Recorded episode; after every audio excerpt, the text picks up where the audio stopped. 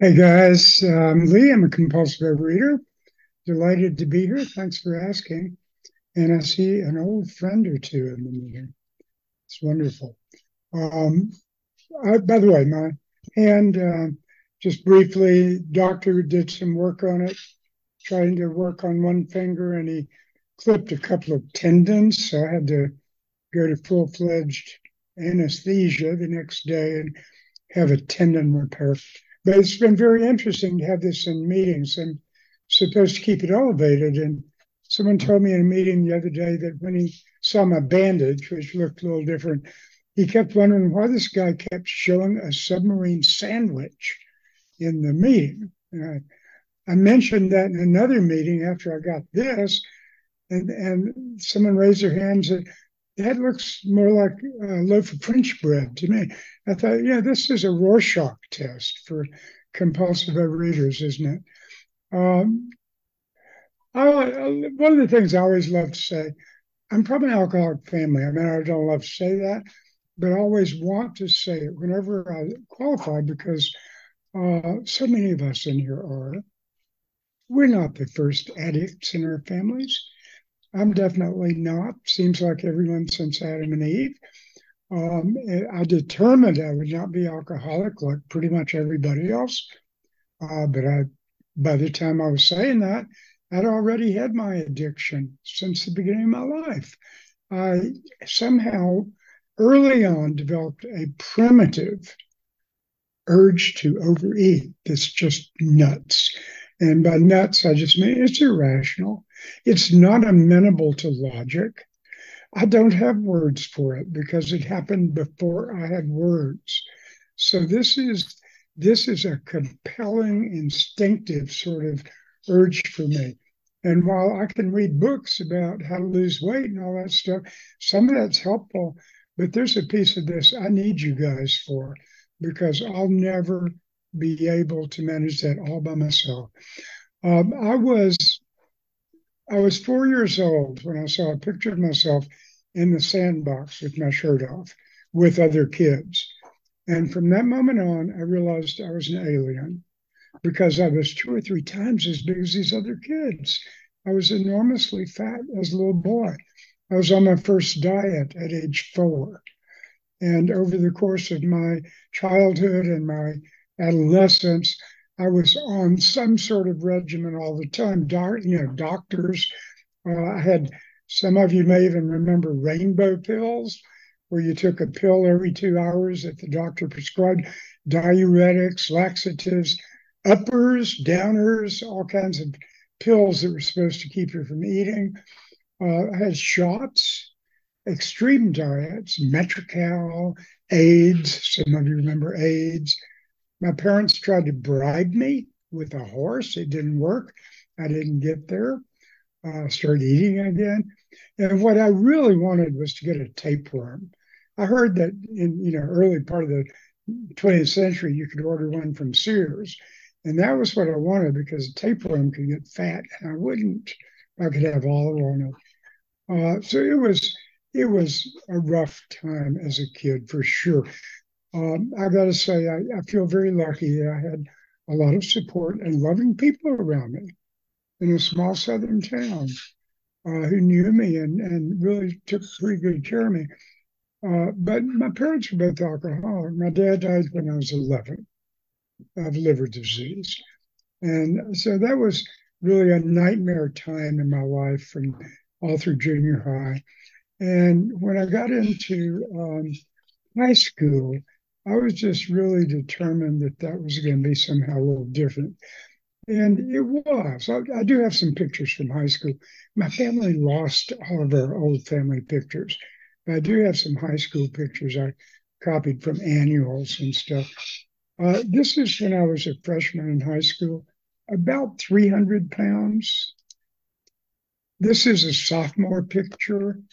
Um, obviously, I had put on a bit more.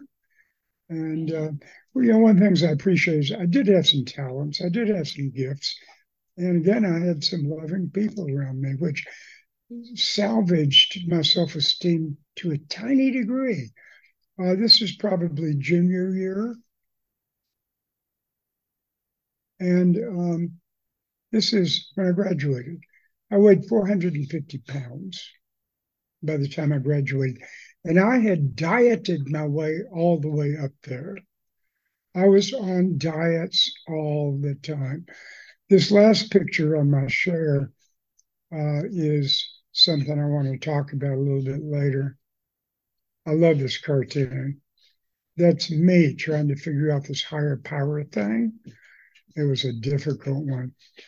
Um, I would say after I got out of high school, the things that I had learned all those years started working because I was determined I was going to be sexual as an adult.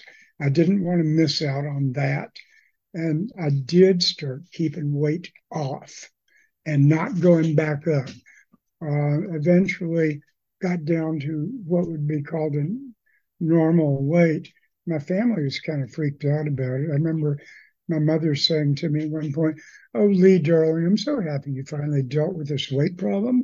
You used to have to be so sweet and charming all the time, and now you can be just as mean and nasty as you've always wanted to be. I thought, whoa, mama liked me better fat. And a lot of people did. There was sabotage in my family with it. But, I, you know, in high school, I worked so hard to be popular. And it worked. I was popular. I had my, my picture in the annual big pictures a lot. Um, but my self hatred and my shame were absolutely intense all the time. Of course, as a morbidly obese kid, I had many humiliations. I was vulnerable all the time to comments on the street. Mommy, that boy has titties. Oh my God. I might have been feeling okay just a moment before and then wiped out. My brothers, bless their hearts, used to have a, ga- a game called Blubber Grab. They would, one of them would knock me down and then both jump on me and start just grabbing. And sometimes they had their friends involved with it too. But, you know, th- it's humiliating to have that kind of weight problem, uh, difficulty buying clothes. When I graduated from high school, I wore size 62 pants and 5X shirts getting past turnstiles, sitting in airports, all of all airplanes, all that stuff's crazy. I got to say, I realized years later, after I was visiting my home, that I had really been surrounded by love there, but I couldn't breathe it in. Because I, I, I worked as a respiratory therapist in Berkeley for years while I was going through graduate school. And we had oxygen temps when I first started doing that. I remember being surprised you could put people in 100% oxygen and they still couldn't use it because of the damage to them. And that's how I was about love. I couldn't breathe it in. I didn't really know it was there. So I'll say, you know, my I, I, I worked on my weight all, all with all those ways, but I was still nuts about food. And I think that started changing in uh, on August 20th of 1979. I got married in August that year, and that's still with me. And then I walked into Overeaters Anonymous in Berkeley at uh, uh, Ashby and College Avenue. And there was a wonderful woman in that meeting. There were a lot of wonderful women in, in that meeting. I may have been the only guy. Uh, but some of you in the East Bay may remember Jeannie R. And she was this incredible blessing in my life. I got to work with Jeannie for years, and uh, and she was such a wonderful mentor. But you know, everybody was good. Um, you know, I'd never heard people talk that honestly about how I felt. I'd never heard that. I'd never seen a place where someone who was having trouble with their food was receiving acceptance and love. I was amazed. You know, they said useful things like, um, let us love you until you could love yourself. Wow. Amazing. Shifting the focus from losing weight to addressing the compulsion one day at a time. Getting it off the losing weight part and going, okay, what can I do today about my compulsion, my obsession? I learned from Jeannie specifically that this was not a problem we could nuke. That's but it was more like, thank you, patiently tying together thousands of broken shoelaces over a long time.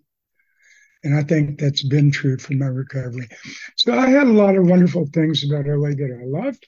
And the God talk was very distressing to me. So I was like that dog facing the second step. Um, I couldn't believe people in Berkeley were talking about God. And, and then, of course, they were cussing in the same breath. So I realized it wasn't church. But um, I hung in with them. And um, I learned that the hoop we have to jump through is wider than we think. I loved it. It's brilliant that OA's 12 steps are suggestions, not commands, because I'm a rebel.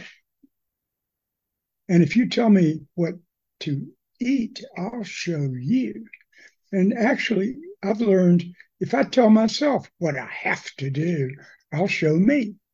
It's just very deep seated rebellion. So the suggestions were brilliant um, the I, I, worked real hard on on higher power concepts. I talked with a lot of people. I read books.